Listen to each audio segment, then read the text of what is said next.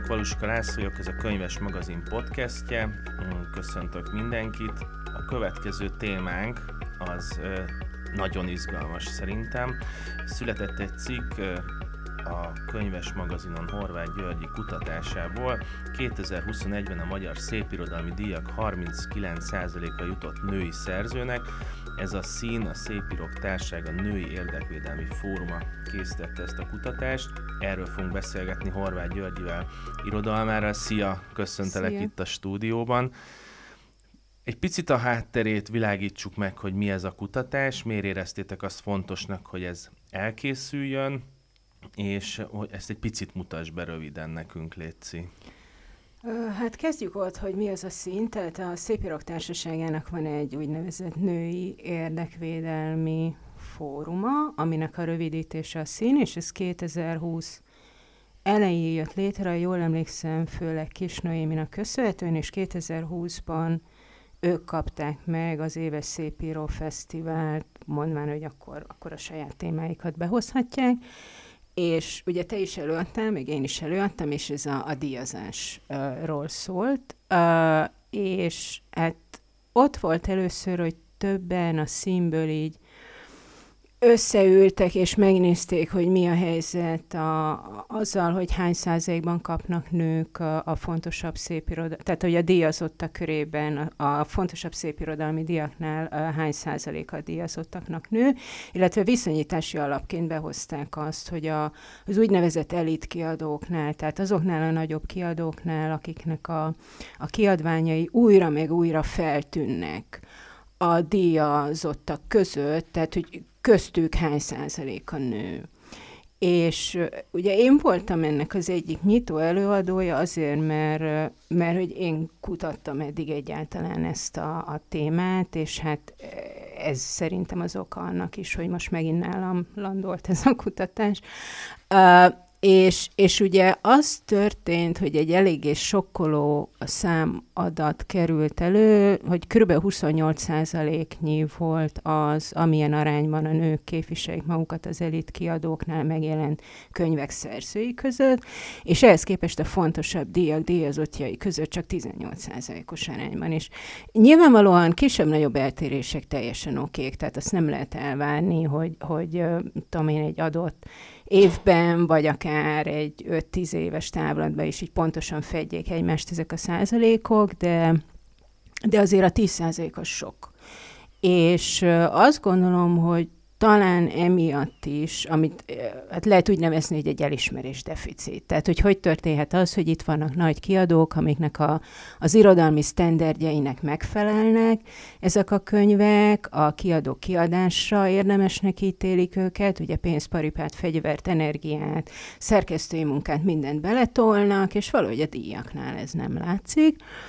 És, és hát azt gondolom, hogy valószínűleg ez indíthatta el azt, hogy így többen elkezdtek foglalkozni a témával. Ugye a szín az azt is csinálta, hogy utána elkezdte összegyűjteni az adott évben megjelent női szerzőknek a munkáit, listákat küldött körbe a különféle ilyen díjak, zsűrének, kuratóriumainak, tehát elindult valami, amit egy ilyen jó értelembe vett lobbizásnak, vagy figyelemfelhívásnak hát, vagy nevezhetni. a láthatóságot kellett Abszolút, a szakmán erősíteni. belüli láthatóság, de azt gondolom, hogy már a konferencia is egy nagyon erős felhívó jel volt, tehát utána visszahallottam, hogy többen megdöbbentek, hogy úristen, tényleg 28-18, itt valami nincs rendben, és olyanok, akik korábban mondjuk ezzel egyáltalán nem foglalkoztak. Tehát, hogy igen, hogy, hogy ott legyen a döntéshozók fejében, hogy itt van egy probléma, és hogy lehetőleg próbáljanak megfigyelni rá. És én azt gondolom, hogy valószínűleg ennek a Hát, ugye én lobbizás mondtam, te milyen terminust használtál? Figyelem fel, láthatóság, igen, raising awareness, igen. Uh, igen, tehát, hogy uh, tehát, hogy ennek az eredménye is az, hogy most, most a, ez a 39,39 százalék megjelent, uh, ami, majd beszéljünk róla mindenhogyan, én azt gondolom, hogy, hogy ez egy kiugró szám, tehát ahogy korábban, mit tudom én, 10%-os elmaradás volt a díjazásban, most egy 10%-os felüldíjazás van. Uh, Vagy csak jobb könyveket írtak a nők? Vagy csak jobb könyveket írtak a nők, de azt gondolom, hogy a 10% az megint ugyanúgy kiugró. Tehát, hmm. hogy 5%-nál jobb könyveket írtak, de 10% nem. Tehát, hogy ez, ez, ez valahogy, igen. Lesz érdekes ez I- I- igen, egyértelmű, és igazából az, ami, ami kapcsán most beszélgetünk, ez a cikk, vagy hát én inkább ilyen kutatási jelentésnek nevezném, az az, hogy, hogy lehetett látni, hogy van eredménye ennek a konferenciának, meg az utána lévő érdek képviseletnek, amit a szín elvégzett, de, de hát ez ugye lehet, hogy csak egyetlen egy évre fog korlátozódni, úgyhogy megjelent az igény, hogy lehetőleg hosszabb távon monitorozzuk, hogy mi történik. És ugye ez lenne ennek a hosszú távú éves monitorozásnak az első éve, tehát a legelső ilyen D-monitoring jelentés, ami kivételesen nem egyetlen egy évet monitoroz, hanem kettőt, ugye a 2020-asat és a 2021-eset, és már nem csak díjakat, hanem, hanem ösztöndíjakat is, és a kuratóriumoknak a, a nemi összetételét is megnéztük, és viszonyítási alapként újra megint az úgynevezett elit kiadók adott évi könyvtermését vettük, uh, és hát ugye az lenne jó, hogyha ez tovább mehetne ez a program, ami jelen pillanatban egy kicsit kérdéses, mert nem tudom, hogy a hallgatóság mondjuk erről mennyit tud, de a, a színnek a vezetősége, ami teljes melszélességgel emellett a program mellett állt, így a nyár elején lemondott, és jelenleg nincsen új vezetőség, tehát így, így valakinek ezt majd feltétlenül össze kéne fognia, és nem biztos, hogy erre én elég vagyok, mert itt ugye mindenki gyakorlatilag társadalmi munkába végezte ezt a kutatást. Tehát ugyan én tettem bele a legtöbbet, meg én, én fogtam össze az egészet, de, de azért voltak, akik ugyanúgy adatot gyűjtöttek, adatokat tisztogattak, tehát a, a nevük benne is szerepel a, a cikkben. Györe Gabriela, Hacsek Zsófia, Mécs Anna, Hidas Judit, tehát ők, ő, ő, az ő munkájuk is ebben benne van. És és hát igen, nem lehet tudni, hogy jövőre mi lesz ezzel. Mindenesetre én azt gondolom, hogy azért is lenne jó, hogyha folytatódna ez a projekt, mert egyetlen év vagy két évről pillanatfelvételt készíteni, valójában nem ez lenne a cél.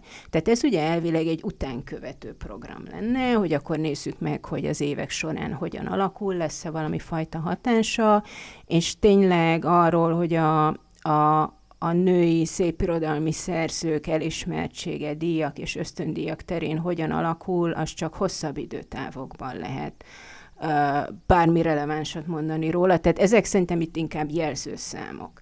És jelenleg leginkább azt jelzik, hogy a konferencia és az utána következő érdekvédelmi tevékenységeknek az üzenete átment, tehát a láthatóság, ahogy te mondtad, megnőtt, és különösen erről gondolom majd beszélni fogunk, hogyha összehasonlítjuk mondjuk a korábbi évtizedben mi történt a, a díjak körül, ahhoz képest egy, egy elég nagy kiugrás lehet látni. Uh, és hát érdekes lenne, hogy ugye mondjuk mi történik öt év múlva, mert valószínű, hogy ez a 39,39 százalék, ami, amivel ugye, amit ugye a cikk címe is kiemel, hogy 2021-ben ennyi női szerző kapott díjat, azt azért hozzátenném, hogy 2020-ban 27,03 százalék, és ez a viszonyítási alap az, az egy körülbelül 20 7-28 százalék volt az elit kiadók között a női szerzőségű könyveknek a, az aránya. Tehát, hogy ebből azért az látszik, hogy a 2021-es év az egy Hát nagy valószínűséggel kivétel lesz szerintem. Tehát én, én úgy neveztem el, hogy kompenzációs év. Tehát, hogy hirtelen rádöbbent a szakma, hogy korábban elmaradhattak olyan díjak, amiket mondjuk megérdemeltek volna női szerzők. Ugye ez az, amit a elismerés deficitként lehet megfogalmazni, és akkor most, most hirtelen korrigálni akarnak nagyon-nagyon gyorsan, de neked is igazad van abban, hogy hát elvileg ugye lehet, hogy most sokkal jobb, jobb könyveket írtak a nők, de én azt gondolom, hogy ez a 10 százalék, e, ebben nem csak a hirtelen minőségbeli ugrás ez van benne. egy ironikus és egyben cinikus megjegyzés volt, amit szoktak kommentelők képviselni. Aha.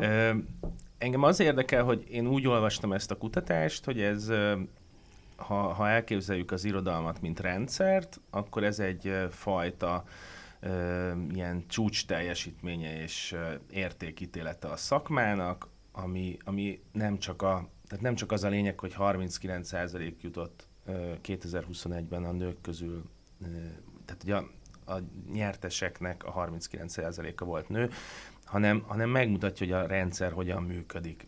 És itt egy, szeretnék egy kicsit visszalépni, mert ahhoz, hogy ezt így körbejárjuk ezt a témát, szerintem tök, több fontos kérdés van. Az egyik az, hogy mi is évekkel ezelőtt már foglalkoztunk ezzel a témával a könyves magazinon, csináltunk is egy önálló lapszámot, és abban az derült ki, hogy külföldön is azért hasonló trendek játszottak le, tehát most elég csak a, az irodalmi Nobel-díj, Nobel-díj történetét megnézni, ahol nagyon későn érkeztek meg a, a, a női díjak, és elég ritkák voltak, és egyébként az utóbbi, nem tudom, 10-15 évben kezdtek el valahogy koncentráltabban figyelni erre, Egyébként megnéztük a magyar állami díjakat is, megnéztük az Egon díjat is, mm.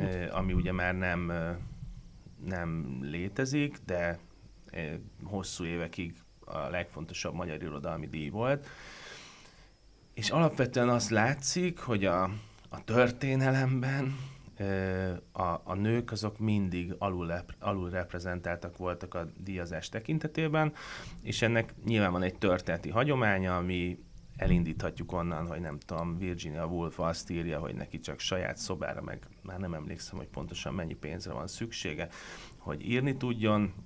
Tehát magyarul, hogy azok a lehetőségek is adottak legyenek, hogy egyáltalán valaki íróvá válhasson, és akkor utána egy író ugye mit csinál, meg, megszületik a szövege, megpróbál bekerülni a rendszerbe, a rendszernek lehet az irodalmi folyóiratokban a publikálás az első belépése, megjelenhet kiadóknál és hasonlók, de erről is különböző tanulmányok születtek így a nemzetközi irodalomban, hogy azért hagyományosan a, a történelemben a, irodalmi folyóiratokat is, meg a kiadókat is férfi szerkesztők, férfi kiadóvezetők vezették, tehát hogy valamiféle rendszer állt össze. Hogy te hogyan látod ezt a, akár a külföldi vonatkozását ennek a történetnek, Maradjunk csak akkor most ennél a külföldi. Tehát hogyan látod a külföldi részét? Hát rengeteg szálat kinyitottál. De végigmegyünk, ezen maradjunk most a külföldnél akkor.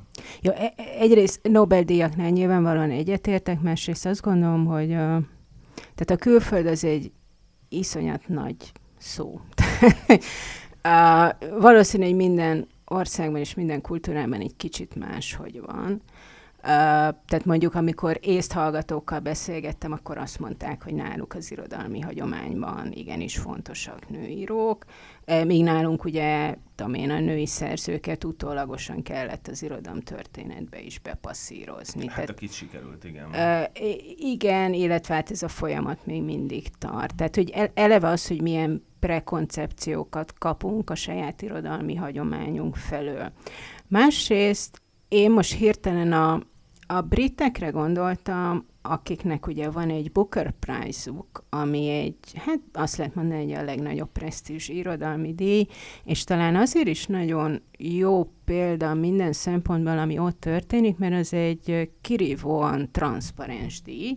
Ezen azt értem, hogy igazából már nem is díj, hanem egy kulturális intézmény lett Nagy-Britanniában, amivel kapcsolatban minden apróság hírértékűvé tud válni, és a Guardiannek a, a címoldalára tud kerülni. Másrészt olyan értelemben is transzparens, hogy minden dokumentálnak, tehát jól emlékszem, ez 1969 óta van ez a díj, és az Oxford Brookes University-n van egy ilyen, hát minek is hív, egy archívum, ahova minden, de minden bekerül a díj kapcsán, de ne, nem csak mit tudom én az, hogy a, a, a hivatalos díjátadót követő ünnepi vacsorán mi volt a menü, tehát mondjuk 2007-ben teknőcleves, uh, hanem az is, hogy, hogy a adott évben milyen jegyzeteket készítettek a zsűritagok, a, a az egyáltalán a díjazásra, vagy a díjra felterjesztett könyvekről.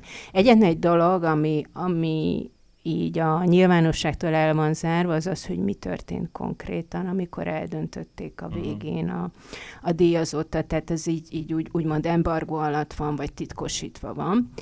És itt a Booker Prize azért hoztam be, mert 90-es években ugye azt hívta elő a britekben az igényt, hogy legyen egy külön női díj, az Orange Prize for Fiction. És nálunk ugye nők, annak ellenére, hogy dokumentáltan az 1860-as évek óta tömegesen állnak irodalmi szerzővé, tehát nem lehet azt mondani, hogy kevesebben lennének, mint a férfiak, 2010-es évekig úgy, úgy valahogy nem nagyon kapták meg a díjban megnyilvánuló irodalmi elismeréseket, és ez akárhogy nézem, egy 150 éves lemaradás. És a, a britek ugye hozzánk képes mondjuk azt, hogy 25 évvel korábban léptek, tehát ott ugye ez az Orange Prize for Fiction, ez csak is nő kaphatja, és azt hívta elő, hogy 2000, nem, 1991-ben a beérkezett könyvek, mert ott ugye körül van határolva, egy egyetemiből lehet uh, választani, könyveknek a 60%-a női szerzőség volt, és ehhez képest a, a shortlisten csak is férfi szerzők uh, szerepeltek. Uh, tehát, hogy itt, itt azt lehet látni, hogy, uh, hogy ők nálunk korábban meglépték, és ez nem is az elmúlt 15 év, hanem mit tudom én, a elmúlt 30 év távjáról beszélünk, de hogyha még a franciákra gondolunk, ott meg van egy Femina díj, most hirtelen nem emlékszem, hogy ez mikortól indul, de jóval korábbról, és, és ott is ugye az volt, hogy a nemi sztereotípiák ellenében uh, kezdtek kiadni egy női díjat. Ez más kérdés, hogy ugye az nem attól női díj, hogy nők kapja, hanem hogy nők ítélnek a könyvekről. Uh, tehát én, én ennyiben azt mondom, hogy nem feltétlenül csak a legutóbbi 10-15 évnek a fejleményei az, hogy akkor elkezdenek figyelni külföldön is a, a női irodalmi szerzőkre, ez ilyen kultúra függő, hogy, hogy hol mi sikerül. A briteknél, meg a franciáknél, most hirtelen ezt a két példát látom, azért ez jóval korábban megtörtént, és csodálkoznék, hogyha mondjuk az amerikaiaknál nem. Ez, ez nyilvánvalóan, tehát ezekkel az állításokkal nem vitatkozom, én azt mondom, hogy ezekben a mm, világ irodalom szempontjából fontos, meg a világ kultúrája szempontjából fontos országokban, tehát a, a brit kultúra, meg az amerikai, meg a francia kultúra, azt nem lehet úgy tekinteni, hogy az csak egy nemzetnek a kultúrája, hanem hogyha ott valami díjat nyer ezekben az országokban, akkor azok egyfelől megjelennek hamarosan nálunk is majd magyar nyelven, illetve az ottani attitűdök azok szépen lassan valamilyen formában így általánosságban megjelennek nálunk is. Nyilván ott is elvégezték ezeket a kutatói munkákat, és tettek ebbe energiát.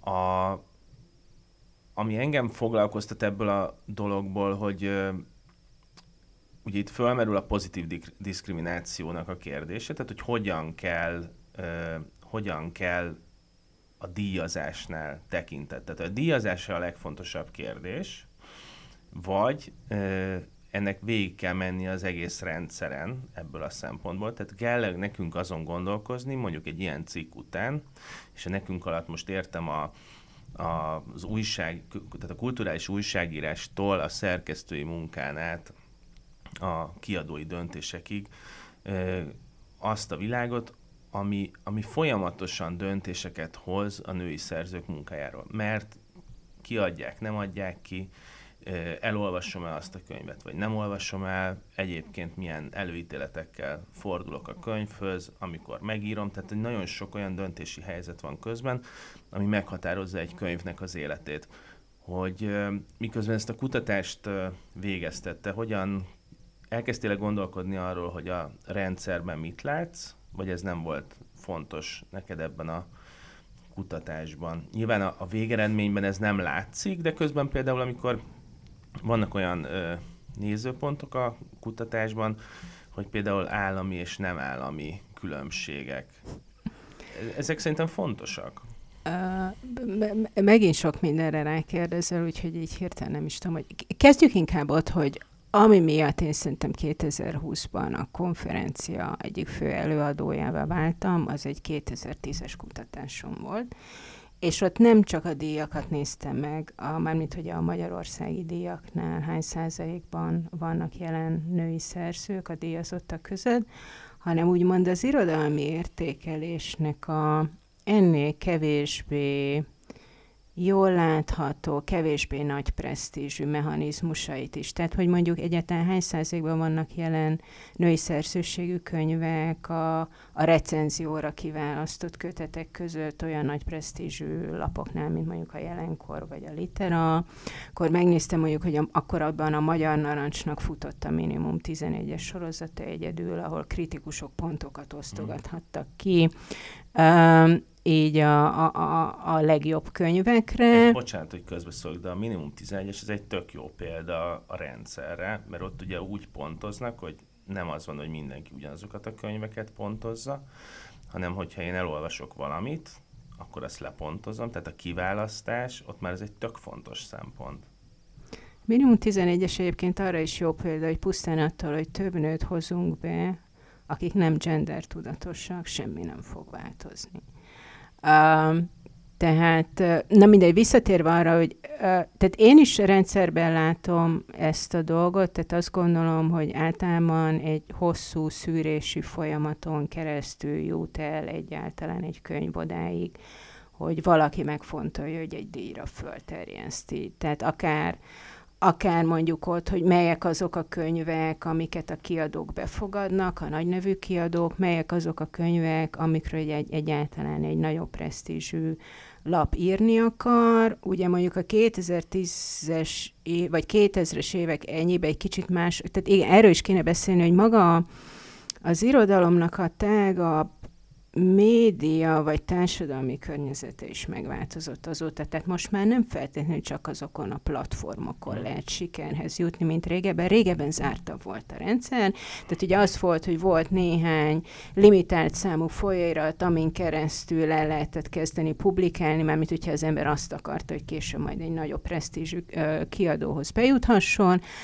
Most pedig ugye az van, hogy, hogy rengeteg internetes lap is van, a kritikusok kritikusok száma is gyakorlatilag így, így bárki lehet kritikus, aki jól tud írni, miközben korábban az is egy, egy azt lehet mondani, hogy egy szűrő folyamaton ment keresztül, hogy, hogy valakit egy-egy lap ö, befogad, de és újra felkére bizonyos könyveknek a recenzálására. Uh, tehát, hogy ö, tehát egyrészt van egy ilyen folyamatos szűrés, hogy, hogy mi az, ami kiadásra kerülhet, mi az, ami egyáltalán írnak róla kritikát, mi az, amire felfigyelnek azok, akiknek a szava később számíthat a, a díjak kiosztásánál, uh, és azt gondolom, hogy ehhez képest most elég sok minden megváltozott. Egyrészt ugye az, amit mondtam, hogy új platformok jöttek létre, tehát többfajta bocsánat, hogy közbevágok, de hogy ez az irodalomnak egyfajta, tehát a szak, tehát az irodalomról való beszédnek a demokratizálódása. Ami, ez abszolút egy demokratizálódás. Amiről, amiről lehet azt mondani, hogy jó vagy rossz, mert hogy akárki írhat akármit, de ez egy demokratizálódás, amiben... És egy, sokszínűbbé vált az Igen, tehát hogy egyfelől a műfai dolgokról is megjelenik a közbeszéd, tehát vannak krimi, krimikről szóló oldalak, meg horrorról, meg nem tudom mi, ami megint csak erősíti azt, hogy ezek a műfajok, amik így el vannak valahol rejtve, azok is láthatóbbá válnak, de, de ez lehet, hogy a, a női irodalom, tehát a nők, női szerzőségű irodalomnak a demokratizálását is elősegíti valahol.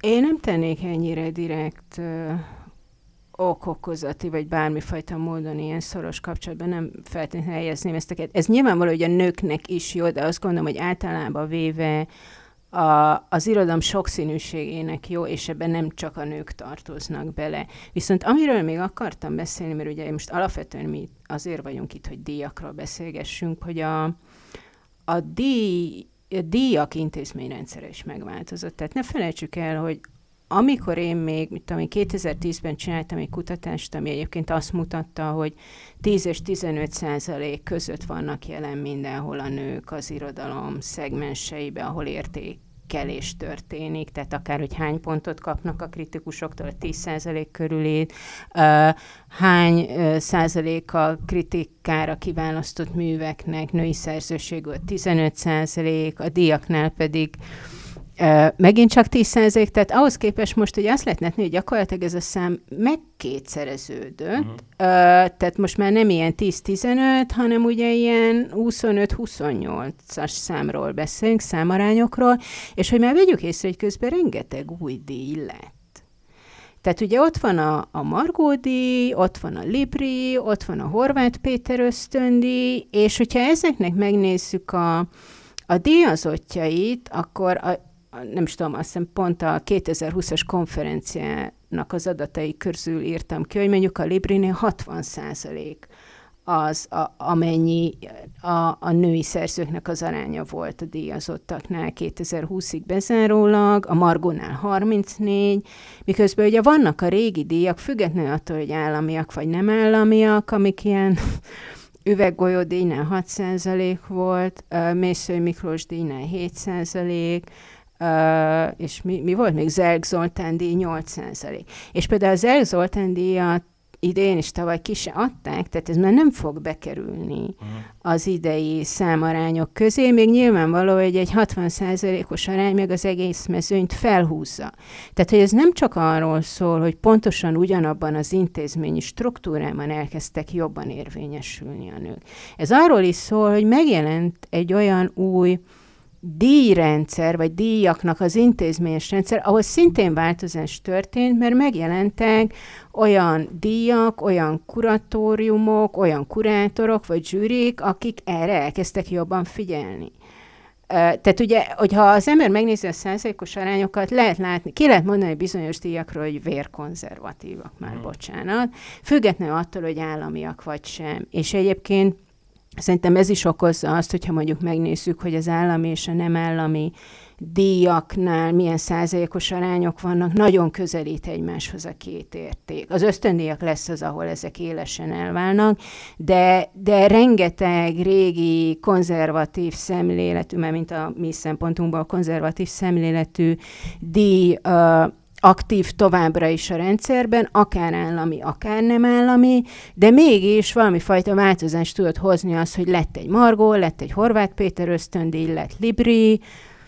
Egyébként ezek a díjak mind uh, ilyen kvázi magán Abszolút, igen. Ami, tehát hogy a hallgatók kedvéért, tehát a Margó díjnak a létrehozásában én szerepet vállalok, vagy vállaltam, meg a Margó díj uh, kiosztásában is benne vagyok a zsűriben. Uh, mi azt láttuk annak idején, hogy nagyon fontos, hogy az állami díjakkal szemben vagy mellett csináljunk olyan díjat, kezdeményezést, ami megpróbál más nézőpontot behozni. Nyilván ezek a tudások, amikről te beszélsz, az nálunk erre az volt az egyik válasz, hogy próbáljunk meg akkor egy díjat létrehozni, aminek más a, más a struktúrája. Ez az első próza kötetesek kapják, és, és egyébként mi is szembesültünk azzal a zsűrizés során, hogy, hogy hogyan kell erre reflektálni, erre a tudásra. Tehát, hogy például mondok egy nagyon egyszerű dolgot, amit Bán Zsófi is megírt a Bovárin és eszélyében az élet és irodalomban, hogy, hogy egyszerűen a magyar irodalomban a regény műfaj irányába születnek a, a kritikailag kiemelt tehát a, a pozitív kritikák azok mindig kiemelik a regényeket, a díjazások során általában a regényeket jobban támogatják, mint mondjuk a novellát, vagy egyébként, és hogyha már itt most ne vesszünk el, de mondjuk a, nem tudom, a gyerekirodalmat, vagy az ifjúságirodalmat, tehát hogy egy ilyen a regény az a csúcs, és, és hogy nehéz, nehéz ezt a folyamatot, ezt a gondolkodási folyamatot megváltoztatni, amiben az ember felnő. Részben egyetértek, részben hirtelen még, még az előzőekre reflektálva, vagy én azt gondolom, hogy a társadalmi környezet is megváltozott. Tehát így a, annak ellenére, hogy úgymond most egy olyan politikai rendszerben élünk, ahol a, a politikai hatalom üzenete az az lenne, hogy egy konzervatív nemi szerepfelfogás felé menjünk el. Így a 2010-es évek nagyon nagy részt arról szól, hogy hirtelen a, a magyar hírportálokon, heti és napilapok hasábjain is megtörténik gender szempontból egy szemléletváltás. Tehát meg ennek olyan témák, amit mit tudom, korábban feminista Most ez a mainstream is. I- igen, hmm. igen, feministának számítottak volna. Ugyanez az évtized az, ahol értelem mondjuk a családon belüli erőszak már nem egy láthatatlan dolognak számít, hanem mindenki tudni igen. kezdi, igen. Hogy, tehát, hogy, hogy van egy általánosabb változás is, és, és valószínűleg ez is hat a díjakra, meg egyáltalán arra, hogy mondjuk meg a, a nők társadalmi szerepvállalása is más, tehát hogy a, a, ezt is elkezdtük kapargatni, hogy valószínűleg többen megengedhetik maguknak, hogy a szabad idejükben mondjuk elkezdjenek írni. Uh-huh. Uh, és, és, és ezért is, nem is tudom, például hirtelen arra gondolok, hogy mondjuk a Zsoldos Péter díj, amit ugye skifírok kapnak ott is, és nem tudom, az elmúlt kettő vagy három évben hirtelen női szerző kapta, ami előtte uh-huh. soha nem fordult elő. Tehát, hogy valószínű ez egy ilyen multikauzális dolog. A másik, és akkor itt csatlakoznék ahhoz, amit most a végén felvetettél, hogy, hogy ugye amikor az ember már ott ül, és döntést kell hoznia, akkor szembesül az, jó esetben szembesül, és jó esetben elkezdi gondolkodni rajta, hogy hát ne, neki is vannak ilyen akár az intézményrendszerből, akár a kultúrából, akár az irodalmi szocializációból eredő előítéletei, és hogy iszonyat nehéz ez ellen küzdeni, de egyrészt egyetértek, másrészt azt gondolom, hogy azért vannak trükkök, amik, vagy, vagy, vagy megoldások, amik azért vihetik az embert abba az irányba, hogy próbáljon meg alaposabban eljárni az előítéletek feltárásakor. Tehát például olyasmire gondolok, hogyha jól tudom, a Margo ez egy olyan díj, ahol nem végtelen számú könyvből kell kiválasztani a nyerteseket, hanem oda nevezni kell. Így van. És ez már eleve limitálja, hogy miből választhatok, és elvileg ha jól sejtem, vagy remélni, biztos, hogy remélem, de feltételezzük, hogy így van, a, a zsűritagok az összes benevezett könyvet elolvassák. Itt annyi van, hogy van egy előzsűrizés, Igen. ami amiben az előzsűriben, amiben két nő, sőt most már három nő és egy férfi van benne, azok elolvassák az összeset, és akkor a és legjobb tizet terjesztik fel, és ott a zsűri dönt már. Na, én azt gondolom, hogy ez már eleve egy másfajta díjazási gyakorlat, mint, mint ami a legtöbb magyarországi díjat jellemzi. Itt most nem is az államiakra gondolok, amiknél ugye azt lehet látni, hogy úgymond nem a szakma dönt, hanem X állami intézmény X pozíciójában ott lévő X ember pusztán a pozíciója miatt be lesz nevezve valami zsűribe, és aztán nem tudjuk, hogy az illető honnan és kitől fog uh, tanácsot kérni ahhoz, hogy kit javasoljon, uh, de a nem állami ilyen konzervatív díjak kapcsán, hogyha megnézzük, hogy kik kapták, kik ülnek a zsűribe, már amennyire ez átlátható, mert nagyon gyakran ugye nem, nem nyilvános, erről is szól a kutatás, akkor azt lehet látni, hogy nagyon gyakran ugyanazok a nevek pörögnek a zsűriben is, és a, a díjazottak közül is, és itt visszautalnék arra, hogy tehát én azt gondolom, hogy annyira nem lehet tudni, hogy itt mi történik, hogy ebből a szempontból nekem revelatív volt, vagy, vagy megerősítette a sejtéseimet az, amit 2020-as színkonferencián a Nagy Gabriella elmondott, hogy, hogy hát hogyan választják ki a, a díjazottakat. Tehát, hogy ő nem nevesített egyetlen egy díjat, csak azt mondta, hogy hát ez, ez általában így megy, és ő úgy ugye amellett érvelt, hogy a, a díjaknak nem lenne az a feladatuk, ő, ő így fogalmazott, hogy felfedezzenek tehetségeket, hanem ugye itt az számít, hogy ki az, akiről már hallotta, ki az, akit egy barát ajánlott, ki az, akiről elolvastak már egy jó kritikát, tehát így gyakorlatilag az derül ki, hogy ez egy olyasfajta díjazási koncepció, ami nem létrehoz egy presztíst egy könyvnek, úgymond a, a szoros olvasata alapján, hanem konstatálja a már az irodalmi rendszerben megszerzett pesztist. És én ezt problémásnak gondolom, hadd fejezzem be, mert például pont a Booker Prize-nál volt olyan, hogy a, a Rusdi az úgy 1981-ben nyerni, hogy előtte szinte senki nem hallott róla, de beválogatták abba a körülbelül százas listába, amit el kellett, hogy olvasson az összes zsűritag. Most ugye a Bookernél az, hogy valaki egy évig a zsűrinek a tagja, az bizonyos pénzdíjazással is jár, de így is lehet olvasni rengeteg beszámolót arról, hogy akkor ez az egy év tényleg csak is a könyvekről szól a zsűritagok számára, és hogy ilyen tehát igen, egy, egy elég megterhelő munka. Most nálunk azt látom, vagy nem tudok az ellenkezőjéről, hogy, hogy a legtöbb díjnál ez a fajta intenzív olvasás nincs meg.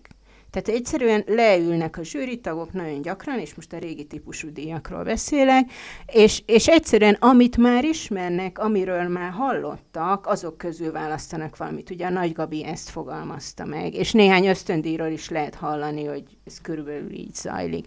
Miközben én azt gondolom, hogy ez egy teljesen másik folyamat, hogyha limitálom a beérkező könyveknek a számát, és elvárom a bizottsági tagoktól, hogy azokat a könyveket tényleg olvassák is el. Tehát az valószínűleg egy objektívabb ö, értékítéletet fog, fog eredményezni, mint az, hogy, hogy a, amiről már hallottam, amit, amit XY ismer, és amit a barátaim ajánlottak nekem.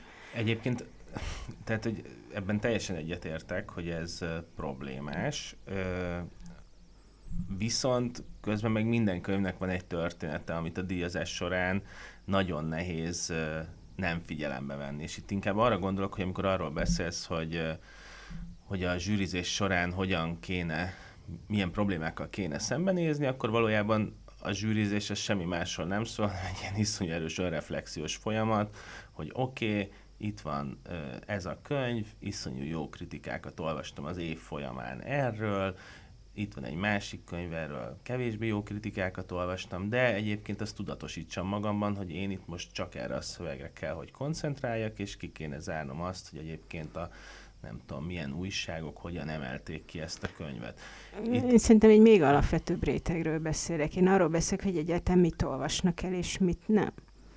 Tehát, hogy van, hogy azt olvassák el, ami, amiről három által megbízhatónak ítélt kritikus is azt írja, hogy jó, de amiről mondjuk csak egy írta, hogy jó, azt meg el se olvassák, és annak a könyvnek nincs is lehetőség arra, hogy akkor ezek után. Én egyszer részt vettem egy, még egyetemista koromban a mm, Hadas Miklós szociológusnak egy kutatásában, aki a, a Kánni és az Káni díjazott és az Oscar díjas filmeket vizsgálta.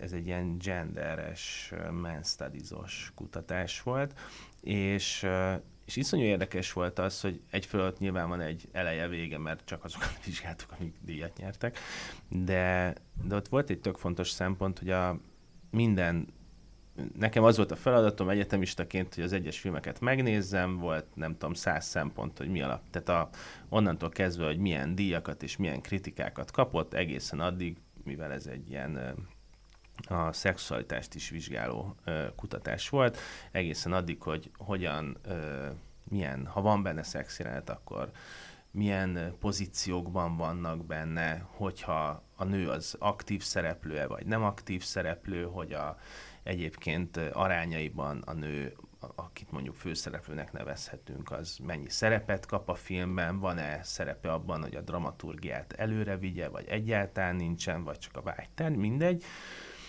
És egyébként én azt gondolom, hogy ezeknél a típusú díjaknál, amit most a Nagy Gabira hivatkozva is mondtál, tehát ez, ez van, tehát hogy ö, minden Magyarországon, magyar nyelven magyar szerzőtől megjelent szépirodalmi munka nevezhető, ezt, e, de ez csak most ja, leíró okay. jelleggel mondom, ez van, és akkor ebből szokták azt, hogy valamilyen ha, ha jobb a rendszer, akkor azt mondják, hogy megkérdeznek, nem tudom, 100-200 embert, hogy online szavazzon, és akkor abból van már egy leszűrés.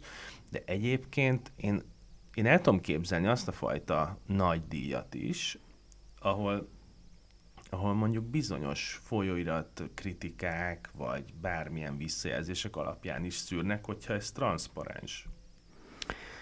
Uh, hát eleve az, hogy mondjuk kiadja a díjat, már az sem teljesen egyértelmű szerintem. Tehát ugye nálunk az irodalmi díjak nagy részét a szűkebb szakma adja. Kivéve mondjuk a, a Librit, ahol például színészeket is bevonnak, és ez, ez egy, egy angol száz típusú megoldás, ahol nem csak, mit tudom én, irodalomtörténészek meg kritikusok, hanem nagyon gyakran irodalom közvetítők, és ugye a színész is egy irodalom közvetítő, és nagyon gyakran elég pontos ismeretei vannak a kortás magyar irodalomról, tehát hogy úgymond kulturálisan jól látható. Vagy azt hiszem a, a Begzol is volt például egy időben ott kuratóriumtag, vagy zsűritag. Zsűritag, és Igen. A, a Pécsi Egyetemen a romológián tanít. Ö, igen, de hogy őt most azért hoztam be, hogy azért ő se kifejezetten az, akit mondjuk irodalomkritikusként vagy irodalomtörténészként ismerünk, hanem ez egy, ez egy az irodalmat nagyon jól ismerő, de nem a szűkebb irodalmi szakmából kikerül. Tehát, hogy ez is egy megoldás arra, hogy hogyan nézzen ki egy zsűri, ennek is vannak külföldi mintái, és nálunk erre mondjuk a Libri lenne egy példa, de a legtöbb ugye ilyen nem állami díj, inkább a szűkebb szakmának a köréből válogat. Az állami díjakról meg ugye tudjuk, hogy a pozíció alapján állít össze, nem is tudom, hivatalnokokból legtöbbször uh, zsűrit, illetve hát uh, azt még tegyük hozzá, hogy egy csomó esetben nem is tudjuk, hogy ki van a zsűrikben, mert hogy ez nem nyilvános, tehát hogy erre a kutatás így utalt is, hogy, hogy gyakran nem tudjuk, hogy mi történik. Én, ami mellett érvelnék, az az, hogy uh, tehát, hogy igen, ugye egyetértettünk abban, hogy az nem jó, hogyha pusztán egy olyan érv alapján kap valaki díjat, hogy ő tulajdonképpen már megszerezte az elismerést. Tehát ez az, amit én úgy hívtam, hogy, hogy ez egy ilyen az elismerés konstatáló díj. Tehát már mindenki tudja, hogy XY-nak az a könyve az nagyon-nagyon jó, és akkor még dobok rá egy díjat. Hát, vagy ellene szavazok, az erre is uh, volt példa. Igen, uh, de ennek én azt látom legalábbis a régi díjaknál, hogy általában az az eredmény, hogy eltűnik a díjaknak is az egy, egyénisége. Tehát, hogy, hogy XY-ról tudni lehet, hogy egy idő után, ha megkapta azt a díjat, meg azt a díjat, akkor valószínűleg előbb-utóbb fog ilyen, meg ilyen díjat is kapni. Tehát olyan, mint egy mozgó lépcső, így, így automatikusan húz felfelé. És hogyha mondjuk megnézzük bizonyos díjaknak a leírását, hogy elvileg mire kéne, hogy hogy kapja a, a díjazott azt a díjat, akkor nagyon gyakran azt mondja, hogy köszönő viszonyban sincsen a, a, a díjazottak listájával. Tehát most hirtelen nem is tudom, a mésző díj jut eszembe, ahol, ahol oda van írva, hogy olyas valakinek kell adni, aki társadalmilag fontos dolgokban rendszeresen hallatja a hangját, és hát nem tudom, majd nézd meg azt a listát. Én ott nagyon kevés szerzőt tudnék kiemelni, aki, aki tényleg társadalmilag fontos dolgokban rendszeresen hallatná a hangját. Uh, tehát, hogy, hogy én azt látom, hogy ez a technika, amit a Nagy, a Nagy Gabi nagyon jól leírt, ez nagyon gyakran oda vezet, hogy elveszíti a díj az identitását. Tehát ugye, mert mindenki elkezd halászgatni olyan könyvek és szerzők között, akik már megszerezték az elismerést, és azok a díjak szerintem jobbak, amik nagyon konkrétan megmondják, hogy mire adjuk, tartják magukat hozzá, és ahol elvárják, hogy legalább egy tehát, hogy ahol körül van határolva, hogy miből lehet egyáltalán választani. Ugye erről is beszéltünk, hogy a Margonál van egy előszűrés, a Librinél is van egy előszűrés, és akkor már el lehet várni, hogy mindenki olvassa el legalább azt a limitált listát. És a, a másik, amit problémásnak gondolok, hogy tehát, hogyha mondjuk sok könyvet kell elolvasni, mert tizet azért mindenki el tud olvasni, de mondjuk a Booker Prize-nál ugye az van, hogy százat kell. Vagy egyébként az ösztöndíjakról nem beszéltünk, ott is gyakran az van, hogy tudom, hogy száz fölötti pályázatokat kell. Tehát én szerintem nem lenne annyira ördögtől való, hogy mondjuk ne tízre szűkítsenek listákat a, a, a zsűriknek, hanem, hanem mondjuk ötvenre, de akkor valamilyen díjazás ellenében várjam el, hogy azt az ötvenet tényleg elolvassák. Hát igen, csak az, ez tényleg a díjazás kérdése. É, igen, ez abszolút a, a díjazás kérdése. A booker meg tudják teremteni azt, hogy valakit egy évre kifizessenek. De most ideális dolgokról beszélgetünk. Tudom. Tehát ami most van, az biztos, hogy nem jó, és azt is tudjuk, hogy egy, egy, egy pénzhiányos közegről beszélgetünk, ahol nagyon gyakran egy kurátor, vagy egy zsűritag, hogyha tényleg a szakmai integritását meg akarja őrizni, akkor lelkiismeretesen, ha mindent végig akarna olvasni, akkor gyakorlatilag ki kell zsigerelnie magát. Tehát ugyanúgy társadalmi munkában kéne ezt megcsinálni, ahogy mi is megcsináltuk ezt a kutatást, és én ugyanilyen okokból aggódom amiatt, hogy, hogy vajon jövőre, és azután is lesz mhm. elég önkisigerelő ember, ami miatt a, a kuratóriumok, vagy a zsűrikben is azt látom, hogy, hogy ennek, hogy nincs megfizetve maga az olvasás, ami kellene ahhoz, hogy a, ne csak hallomás alapján ítélkezzünk arról, hogy valami jó vagy sem, hanem saját olvasás élmény alapján. Tehát, hogy ennek sajnos megvannak a káros következményei.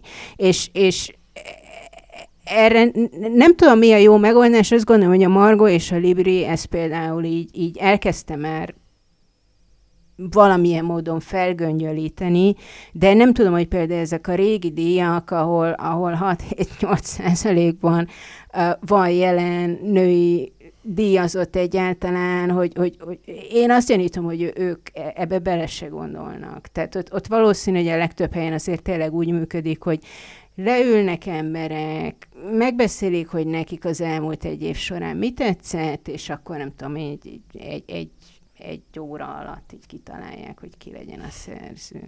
Most egy végletes valamit mondtam, így nagyon remélem, hogy azért ennél, ennél egy kicsit bonyolultabban történnek a dolgok, de ugye ezt azért is hoztam fel, mert ugye a kutatásnak az egyik nagy megállapítása, hogy a, a zsűrik olyan 50%-ában gőzünk nincs, hogy mi történik. Tehát, hogy kiül ott, Ugye az is kiderült, hogy nagyon gyakran a kiírás nincs köszönő viszonyban a díjazott művekkel, tehát hogy mire adják egyáltalán, és ebből a szempontból ezek az új díjak, én azt gondolom, hogy sokkal, sokkal pöpecebbek, vagy konzekvensebbek, tehát tartják magukat ahhoz, amire ők elvileg létrejöttek.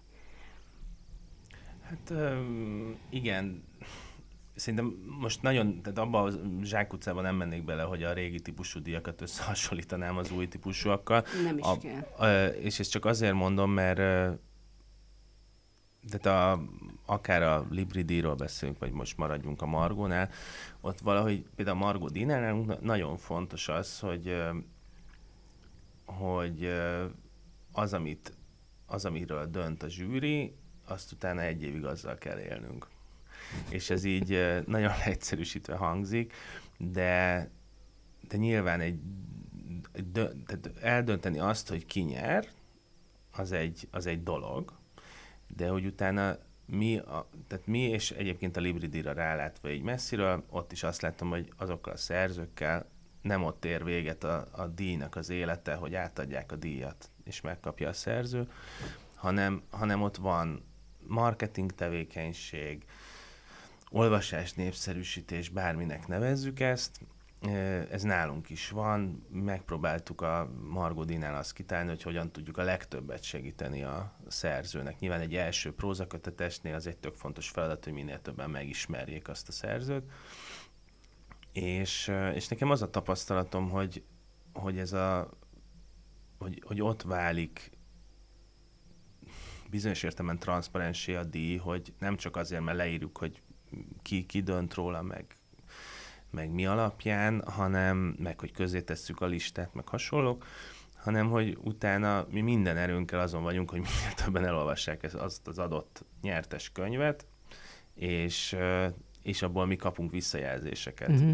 És, és ezért mondom, hogy azzal a díjjal együtt kell tudni élni, hogy nem, de nyilván most a, nálunk ugye majd ősszel lesz a következő Margó díjnak az átadása, most is rábökhetnénk itt az asztalnál egy névre, hogy kikapja meg, és akkor megsporolunk egy csomó munkát, de valójában az a munka kell ahhoz, hogy a díjnak hosszú távon legyen karaktere, identitása, állítson valamit a, az irodalomról, sőt, állítson valamit a margóról, hogy mi hogyan gondolkodunk az irodalomról, és, és ilyen szempontból a díjak is versenyeznek egymással. Tehát, hogy hogy szerintem ez nagyon fontos, hogy, és ezért se szerettem összehasonlítani a régit meg az új típusú díjakat, mert szerintem, ha valamit jól csinálnak, akkor tök mindegy, hogy ez régi vagy új, hanem nem. Szerintem egyetértünk, csak én ott tennék különbséget, hogy ugye ezt te is elmondtad, hogy ezek az új díjak nagyon gyakran ilyen pénzes szponzori háttér áll mögöttük, és a régi díjak mögött is gyakran magánalapítványok állnak, de nincs pénzük. És én azt gondolom, hogy ugye most mindketten eljutottunk oda, hogy igazából akkor lesz minőségi egy díj, hogyha látszik, hogy bele van fektetve munka. Tehát akár mondjuk a kiválasztási folyamatba is, és hogy utána marketingelni. Én azt gondolom, hogy az a helyzet, ami a régi díjakkal van, az nagyon gyakran egész egyszerűen azért van, mert nincs pénz ezeket a munkákat megfizetni. Nincs pénz arra, hogy akkor most, most kifizessem azt, hogy, hogy ő rendesen elolvassa, marketingelni különösen nem tudnak, tehát megjelenik egy újsághír, és akkor ennyi. Uh, tehát, hogy, hogy ezt most ezért mondanám, mert nyilvánvaló, nekem nem tetszik, ami a régi díjaknál történik, vagy ezeknél a konzervatív díjaknál, de, de sejteni vélem, hogy nem egyszerűen arról van szó, hogy, hogy nem tudom, hogy, hogy, hogy ott boldogan megszavazgatják egymást, és mindenki úgymond uh, uh, szexista attitűddel rendelkezne, hanem hogy a maga a folyamat az, az egy ilyen pénzhiányos környezetben szükségszerűen erre fog kifutni. Tehát itt nem lehet tényleg felfedezni dolgokat, nem lehet elolvasni nagy számú könyvet, mert, mert az, az munka, és, és nem várhatom el senkitől, hogy ezt megtegye, és akkor ugye csak annyi fog történni, hogy ami már befutott máshol, azt, azt még mi is elismerjük, hogy igen, ez már befutott máshol. Egyébként ez érdekes, hogy most ezt emeled ki, mert a, mm, valahogy a, akár a Bookert vesszük, akár az Orange Price vesszük, akár a francia díjakat, hogy ezeknek a díjaknak iszonyú fontos kereskedelmi hatása is van. Tehát mi most a beszélgetés eddigi részében alapvetően egy ilyen technikai vagy esztétikai dolgokról beszéltünk, hogy hogyan lehet azt megteremteni, hogy esztétikai döntés szülessen mondjuk, vagy hogyan lehet Szerintem ezt... kőkeményen gyakorlati és társadalmi dolgokról beszéltünk. Abszolút, de ez, igen, tehát hogy én azt szeretném, jó, tehát én azt szeretném megfogalmazni, hogy a technikai része az, hogy hogyan lehet ezt transzparensé tenni, hogyan lehet ezt, nem tudom, egy komolyan venni egy díjat, de hogy valójában ha jól csinálnak egy díjat, annak óriási hatása van az irodalmi piacra. Hatása van arra, hogy mit fogunk olvasni, hatása van arra, hogy egyébként a Guardian beszámol a címlapján a győztesről. Most nem emlékszem Hát a plegykákról is beszél a Guardian, tehát a Booker Prize szerintem már így a kicsit a, nem tudom, a pa- patológikus reality. irányba megy el, igen, tehát ott, ott azt tudni lehet, hogy időnként azért szivárogtatnak ki ilyen érzékeny infókat, hogy ezzel is újra meg újra a címlapra kerülhessenek. Ez is egyfajta marketing stratégia. Sajnos csak... nem jut eszembe, hogy melyik az a francia díj, amivel talán egy euró jár, és, uh, és azért egy euró jár vele, mert hogy a, akkora, akkora hatása van a piacra, hogy iszonyú mennyiségben elkezd. Tehát, hogy a díj olyan erős maga, hogy, hogy elkezdik megvásárolni a könyvet, mert akkor a hírértéke van, és ezt majd a, ennek majd utána nézek az adást, nem ez, ez csak most okay. jutott eszembe. E, amire szeretnék áttérni még így a beszélgetés vége fele, mert nagyon fontos, hogy most alapvetően arról beszéltünk, hogy már megjelent egy könyv, és arról hogyan dönt a, a zsűri, és, és ennek lesz hatása arra, hogy mondjuk lehet, hogy 50 év múlva is olvasni fogjuk, mert bekerül a kánonba, vagy bármilyen utóélete lehet, de amivel foglalkozik még a kutatásod, és bizonyos szempontból a nők szempontjából és a nők és rendszer szempontjából szerintem még talán fontosabb is, ez az ösztöndíjak kérdése. Az ösztöndíj így nagyon általánosságban az arról szól, hogy én pályázok azért, hogy ír, írhassak ideális esetben pályázni kell, ugye most már van olyan ösztöndíj, jó, de, nem Jó, de mondjuk így, az, azzal egyetértesz, hogy ideális esetben egy ösztöndíj pályázat az erről szól. Igen. Ugye ez, ez a nők esetében iszonyatosan fontos, a, megint csak a Bán Zsófinak a, mm, egy ilyen interjújára hivatkozom, ahol azt mondta, hogy talán a J, Joyce Carol Oates mondta azt, hogy a, az írásnak a legnagyobb tehát az írás ellen a legjobban a megszakítás dolgozik, tehát hogy amikor ki kell szállni a munkából, és hogy azt mondja a Bánzsófi, hogy a, a, a nőknél az írás ez egy folyamatos megszakításról szól, mert gyerek, család, különböző elvárások, munka. Nem tudom, mert hogy ezt az ideális író szerepet nagyon nehéz fölvenni, hogy én reggel beülök a munkába, zajlik körülöttem az élet, és akkor délután azt mondom, hogy végeztem a mai penzummal. És különböző ilyen a közösségi oldalakon különböző ilyen movementek indultak arról, hogy a, amik arról beszéltek, hogy a hogy mondjuk milyen nehéz az, hogy egy nőnek két, egy-két-három gyerek mellett hogyan tudja megteremteni az időt arra, hogy egyáltalán írhasson. Ez a, az időhöz való hozzáférés. És egy ösztöndíj ez ebben is tud segíteni. Tehát arról is mennek viták, hogy, hogy vannak olyan ösztöndíjak, amik kifejezetten olyan női szerzőknek vannak kiírva, hogy, hogy akár azt egy gyerekkel is el tudjon vonulni és dolgozni tudjon. Mit láttatok az ösztöndíjak esetében? Mennyire más a helyzet a díjazásokhoz képest az ösztöndíjak megítélésénél? Hát egyrészt egyetértek, hogy az ösztöndíj fontos, mert ugye itt arról van szó, hogy a fizetett alkotási idő. És ez jelentősen befolyásolni tudja, hogy egyáltalán ki az, aki, akinek fontos életműve lehet, és kinek nem. Ugye a rövid távú ösztöndíjak ezt kevésbé tudják befolyásolni, de most már két frissen grundolt ösztöndíj is van, ami több éves, tehát az MMA ad ilyen alkotói ösztöndíjakat, és ugye a, a Térei János ösztöndíj is ilyen.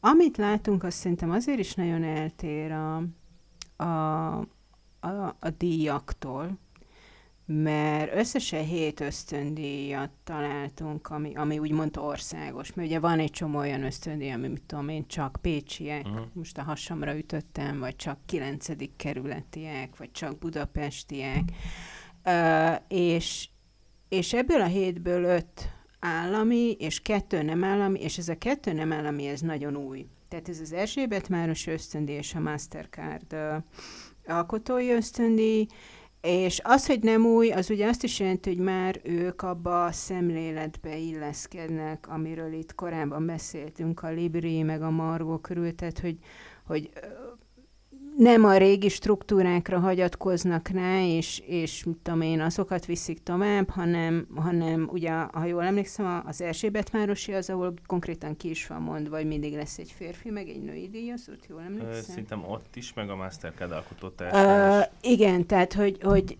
ennyibe valahol borítékolható volt, hogy itt nagyobb eltérés fogunk találni, mert ugye van két nem állami ösztöndé, ami mondjuk az, hogy gender tudatos, tehát hogy, hogy figyelnek arra, hogy lehetőleg amennyire ezt valaki befolyásolni tudja, ne a nemi sztereotípiák alapján ítéljenek meg esztétikai értékeket egy-egy szövegnek, míg az állami ösztöndíjak azok ugye, hát nem, nem tudok róla, sőt csodálkoznék is, hogy erre figyelnének.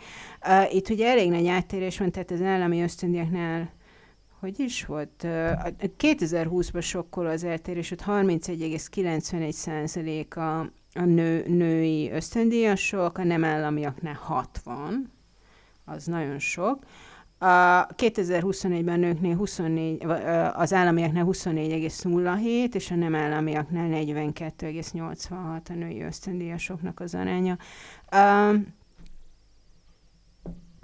Őszintén szólva ezekről az állami díjakról így, tehát nekem dilemma volt, hogy akarunk-e mondani róla valamit.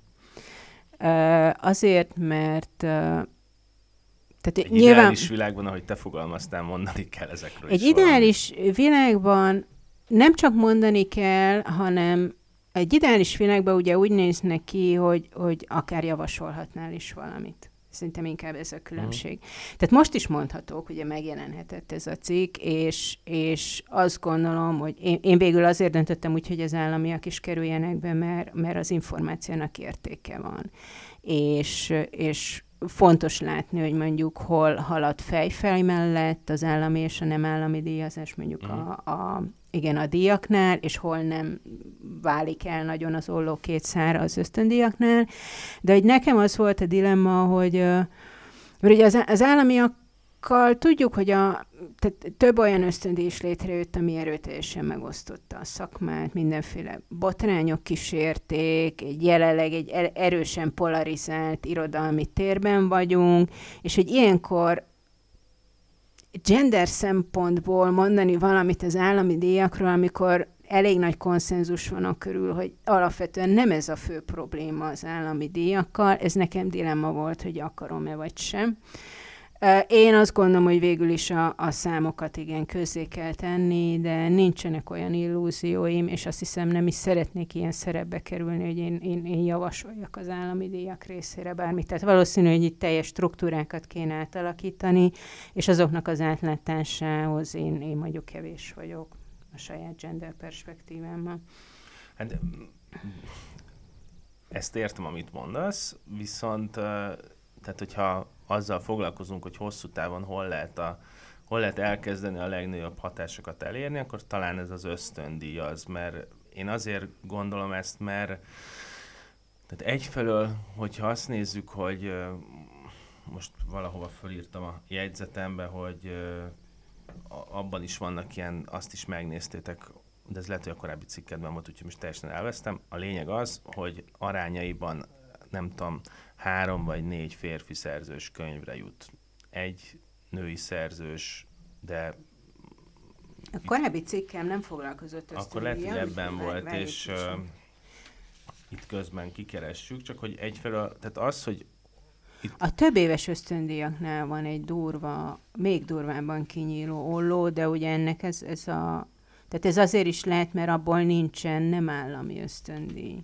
Amit mondani akarok, az az, hogy egyszerűen azt, a, a, tehát az irodalomhoz való hozzáférés se egyértelmű ma Magyarországon, tehát növekszik, az, növekszik a nőknek a száma, akiknek kiadják a könyvét, tehát ez, ez a trend, ez látszik, de még így is a hozzáférés az valahogy így nehezebbnek tűnik a nők számára, hogy belépjenek az irodalmi életbe és az ösztöndíjak azok valójában ezt tudnák elősegíteni, hogy, hogy dolgozni tudjanak, és, és egyébként már valamiféle láthatóságot is kapjanak. Hogy ezzel nem értesz egyet?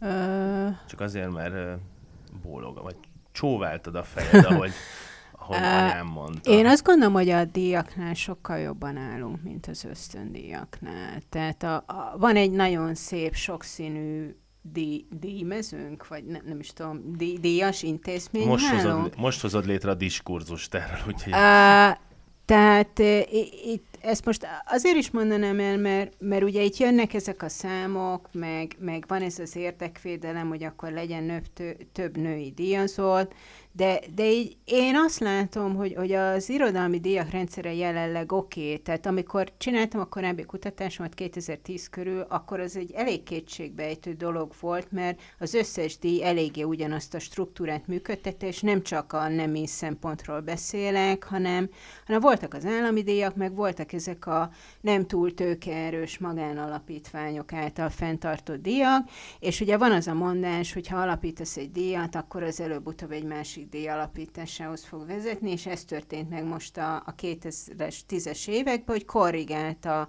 az irodalmi szakma, és akkor lettek új típusú díjak, másfajta, nem is tudom, ilyen elvekkel a háttérbe, vagy, vagy praktikus hozzáállásokkal.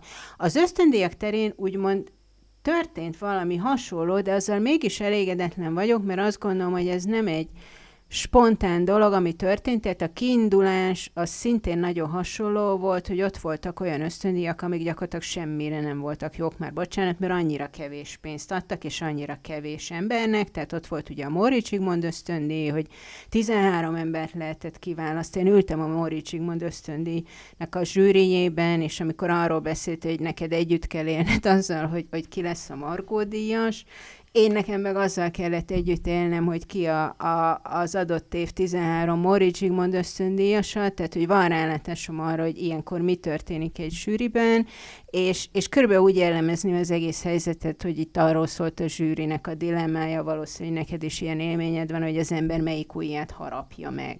Tehát, hogy sokkal több embernek szerettünk volna ösztöndíjat adni, sokkal többen megérdemelték volna, de nem lehetett. Tehát, hogy ez egy pénzhiányos helyzetből indult az egész, és ugye itt az a különbség szerintem a diakhoz képest, hogy nem a magánszponzorok léptek föl, hogy változtassunk, hanem az állam kezdett iszonyatos mennyiségű pénzt beleönteni a rendszerbe, ugye az MMA-val, meg a téreivel, és a, a, ja, még az NK-t említeném, ugye, hogy volt a, az NK ösztöndi, ami hát inkább ilyen, nem is tudom, szociális segélynek mm. tűnt, tehát, hogy túl sok pénzt nem, nem nagyon lehetett uh, nyerni, és azt is nagyon nehezen, és, uh, és hát ennyiben nyilvánvaló, hogy, hogy e, ez, ez egy olyan típusú pénz és erőkoncentráció, amit valószínűleg sokkal nehezebb lesz majd, nem tudom én, ösztöndíjakkal, magánösztöndíjakkal ellentételezni. Tehát én azt gondolom, hogy a díjak körülbelül rendben vannak, de az ösztöndíjak nál így eléggé pessimista vagyok. Tehát sokkal több olyan ösztöndíj kéne, hogyha komfortosan akarjuk érezni magunkat ebben a rendszerben, vagy ebben az irodalmi közegben, ahol, ahol nem állami ösztöndíjakból sok van. És igen, és mert ugye gyakorlatilag ez az, amikor, amikor fizetek valakin, fizetem valakinek az alkotói idejét. Tehát ugye vannak bizonyos műfajok, amik erről is elkezdtél beszélni, hogy vannak olyan műfajok, amikhez nem kell egy hosszú, megszakítatlan idő, mondjuk, nem tudom, a verseket szokták ilyenek mondani, vagy hogy haikut lehet úgy írni, hogy fejben írod sokáig a metron, és aztán egyszer elérsz, mit tudom én, haza, és akkor leírod, és akkor még csiszolgatod tovább, de, de egy, nem tudom, egy 600 oldalas regényt itt senki nem fog megírni, tehát az tényleg megszakítatlan idő kell, ahhoz ösztöndíj kell, és jelenleg ugye azt mondja, hogy az állam a, az ösztöndíj kormányozó, és ezzel gyakorlatilag, hát nem tudom, az államhoz való viszonyulásnak kezd a függvénye lenni az, hogy ki mennyi fizetett alkotói időhöz tud jutni. És én azt gondolom, hogy ehhez képest a, a, a gender szempont az, az egy újabb dimenzió, mert hogyha megnézzük az ösztöndiakat, akkor az látszik, hogy a nem állami ösztöndiaknál figyelnek erre, az állami ösztöndíjaknál meg talán kevésbé. Azt tudom, hogy, hogy a például térei ösztöndíjasokat most ugye meg lehet számolni, hogy hány nő van köztük, de tehát és akkor mi van? én mondhatnék egy számot, de szerintem mindannyian tudjuk, hogy nem ez az egyetlen egy probléma a térei ösztöndíja. Az utolsó kérdésem akkor kapcsolódjon ehhez a kérdéshez, hogyha öt év múlva ugye ezt felevele, feldobtad az elején, hogy reméljük, hogy öt év múlva is el lehet készíteni ezt a kutatást, hogy öt év múlva elvégzed ezt a kutatást, és most tényleg az ideális világban vagyunk, és meg kéne tehát ideálisan ho, ho, milyen irányba kéne menni azon kívül, hogy nyilván növekednie kéne a számoknak, de hogy, hogy hol, hol hogy látod, hogy a következő öt évben mi az a megoldandó feladat, amit el kell végezni, hogy így a ösztöndíjak vagy díjazások tekintetében, hogy, hogy jobb számokat produkáljon a, a kutatásban a férfinő arány. Vagy ezt egyszerűen... Hát nem tudom, hogy a 39,39-hez képest most még jobbakat akarnánk-e, tehát nyilvánvalóan nem. Tehát én azt gondolom, hogy a, az egy jó vagy ideális megoldás, hogyha többé-kevésbé nem évekre kicentízve, de közelítenek ezek az arányok az elit kiadóknál megjelent könyveknek az arányaihoz. Tehát, hogyha öt év múlva ez megvan, akkor, akkor azt mondom, hogy jó, jól vagyok. Uh, amiben változtatás jó lenne, hogyha transzparensebb lenne az, hogy mi történik a díjazásnál. Tehát ugye uh, most beszélgettünk arról, hogy egy csomó mindenről nincs adat, vagy nincs fönn friss adat, tehát hogy van, ahol azt is nehéz megállapítani, hogy külön kuratórium és zsűri van, vagy nincs. Uh, egyáltalán ilyen li- limitált számú könyvből választanak, vagy nem. Tehát, hogy én azt hiszem, öt év múlva akkor érezném jobban magam, hogyha azt látnám, hogy, hogy átláthatóbb, transzparensebb, hogy hogyan zajlanak ezek a, ezek a díjodaítélések, hogyha úgymond a kuratóriumok né, némi ön, nem is önkritikát, hanem hogy megpróbálnának beépíteni ilyen minőségbiztosító ö, minek lehet ezt nevezni, minőségbiztosító je, kis elemeket ebbe a folyamatba, ö, és, és ezt azért is fontosnak tartanám, mert azt gondolom, hogy oké, okay, mi most itt a női szerzőkről beszélünk, de ez, ez nem csak egy női ügy. Tehát az, hogy, hogy, hogy mennyi női szerző juthat díjhoz, hogy a, a kuratóriumok mennyire előítéletesek a női szerzőkkel, vagy ritkában mondjuk a női szerzők érdekében, az, az azért nem csak a női-férfi dolgokról szól, hanem úgy általában az irodalom sokszínűségéről, hogy mindig, mindig ugyanolyan ítéletek alapján akarunk-e díjakat hozni, vagy felismerjük-e, hogy ez egy sokhangú sokhangú diskurzus, és, és akkor esetleg rájöhetünk arra is, hogy ne, nem csak nők, férfiak, hanem nem tudom én mondjuk romák is vannak az irodalmi rendszerben, most hasamra ütöttem.